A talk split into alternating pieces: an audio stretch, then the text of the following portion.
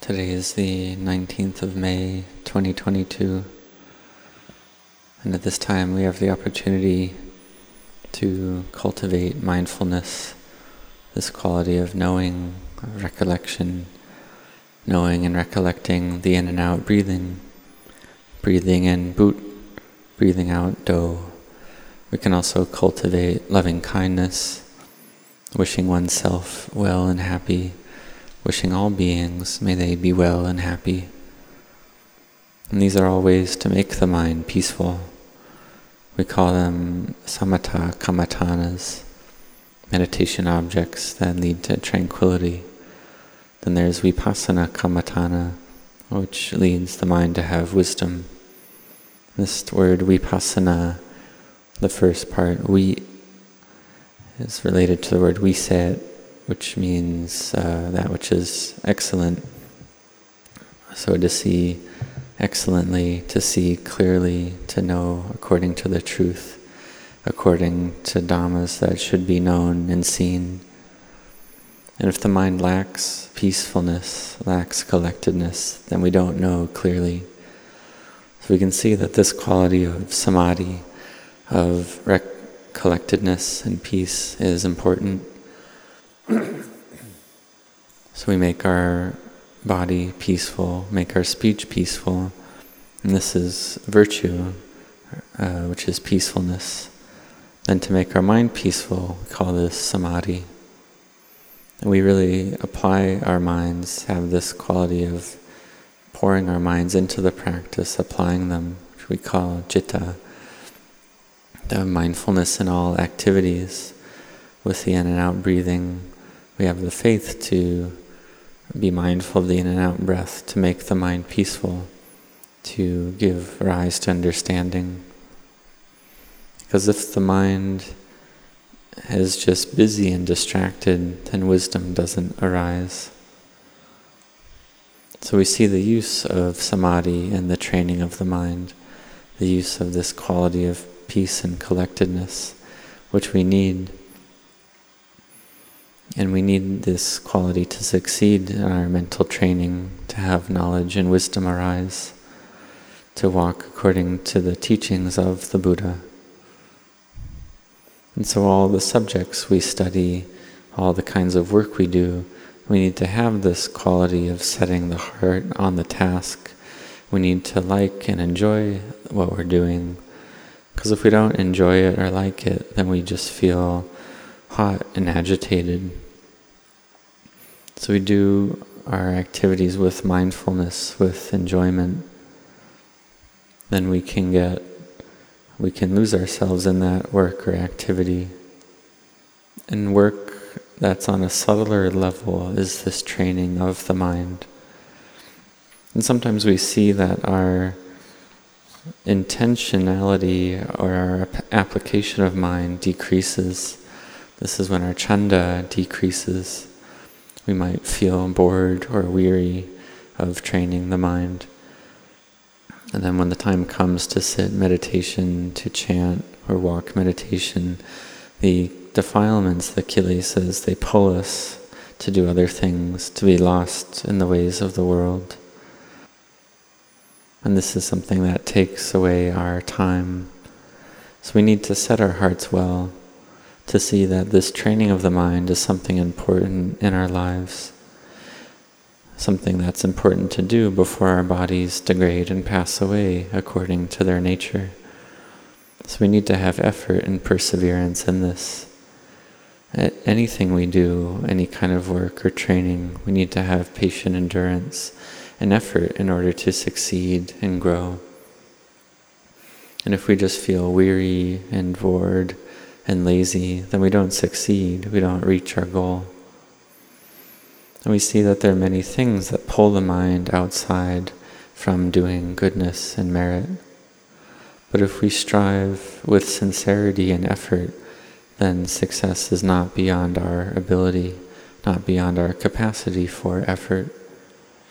So we have various thoughts that arise, and we are intent not to follow those thoughts, not to go outside the path to freedom.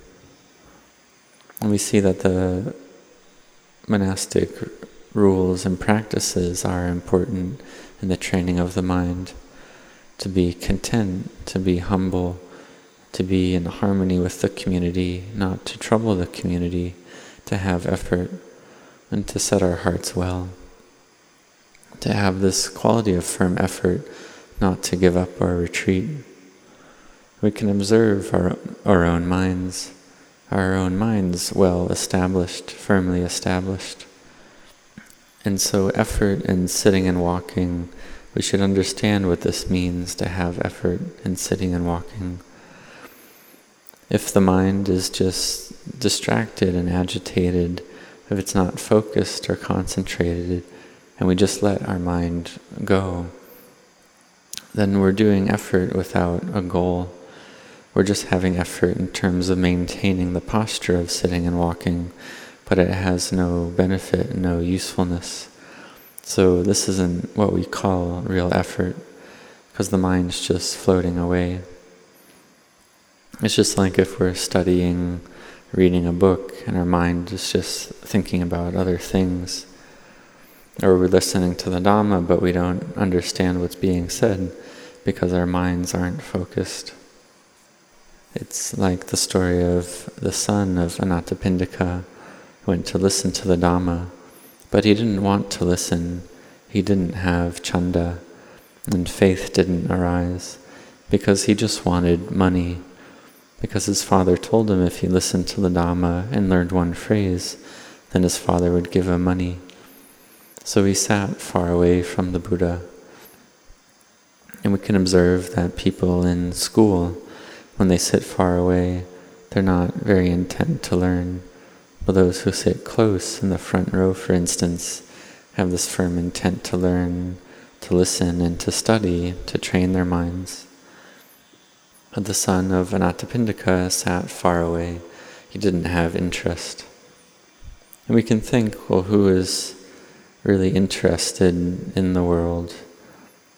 We can see that we had the son of a very wealthy man, Anathapindika, and he was just lost in sense pleasures, lost in the world, uh, lost in the pursuits of young people, of pleasure and money.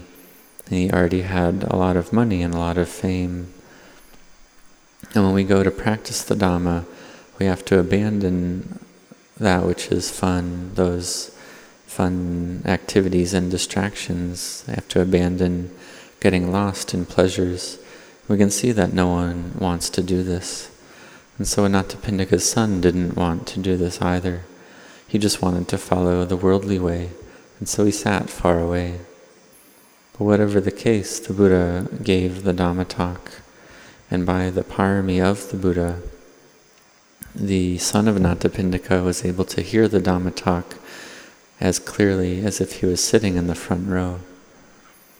It reminds me of the time at Wat Nong Pah Pong, or the time when I lived at Wat Nong Pah Pong. Luang Pu Chah would speak without a microphone in the Dhamma hall, and even 20 meters away, one could still hear him clearly.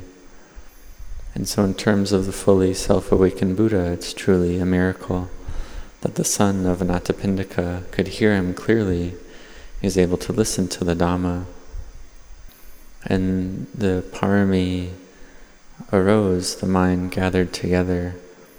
The iddhipadas, the four iddhipadas, were present, the five faculties, the five powers, the seven factors for awakening, the Noble Eightfold Path, the four bases for success, all the 37 wings to awakening, which are the Dhammas that are required in order to see and realize the Dhamma. So all these qualities gathered together and gave rise to the fruit of seeing the Dhamma. We call this the Sotapanna path and Sotapanna fruit arising because the son of Anathapindika was able to focus and apply his mind in that time. So his mind gathered together and understanding arose. He had this quality of vimamsa, investigation, interest, separating things out, seeking out cause and effect. And so he had this quality of vimamsa, and this led to curing the suffering in his heart, giving rise to wisdom. So these four bases for success of chanda, virya, citta, and vimamsa, we should understand them and try to put them into practice. Try to strive and to walk the way that the Buddha taught, to contemplate the body, to give rise to clear knowing. Because this clear knowing is that which we want to see that this physical form, this body is impermanent and unstable. It's not a me, not a mine, not a you or yours, not a self. And seeing this is seeing the Dhamma. But before we know and see this for ourselves, we need to have effort and perseverance to pick ourselves up and to not follow the feelings in the heart. Because sometimes we feel that we want to follow the defilements, to follow the kilesas, but this is a waste of time, it's not useful. And if we just follow the kilesas and we don't uh, save ourselves from this, then we're just we're just born and die, born and die, born and die, just like that. So we have to recover ourselves, to pick ourselves up from that, not to follow the kilesas. And when the kilesas do arise, we practice not to follow them through our body, bodily action, action of speech, or action of mind. And practicing like this is the way to make the mind and body peaceful. And if the mind is distracted and busy, then we can use the skillful means of repeating Buddho Dhammo Sangho, Buddho Dhammo Sangho to make the mind peaceful. Then we're able to make the body and mind peaceful. And so we train like this, we put forth effort, then we're able to know clearly and to see the Dhamma. The mind gives rise to wisdom. We contemplate and samadhi arises and improves. The mind becomes more stable, rapture and pleasure arise. And in this way, we're able to see cl- clearly into the Dhamma that the Buddha taught. The mind is stable, not agitated or not wavering. The faith is firm. And therefore, we need to have effort not to just let the mind go after its feelings and moods, not to get lost in worldly pleasures. Because these worldly pleasures are very easy to find in the present day. Anything we want to listen, we want to see, it's very easy to get and obtain those things. So we have to save ourselves from this, to pick ourselves up, to train the mind to practice not to waste our time and let not to let our time be uh, wasted in useless pursuits. So we should contemplate every single day why we were born and where are we going. Because old age, sickness, and death are normal. It's normal to be separated from that which we love. And we can ask, are we firm in our virtue? We have someone come criticize us we need to have virtue and restraint. I think we contemplate that bhikkhus and novices rely on others for their livelihood because bhikkhus and novices have no wealth of their own. But the wealth of a monastic is the monastic virtue, these 227 precepts of the bhikkhu sangha. This is the wealth of the sangha. This is a wealth that's very important. So we have to care for our virtue. And when we care for our virtue, our virtue cares for us. So that we're not agitated and troubled, we're not hot. And so we have this very good opportunity to train in samadhi.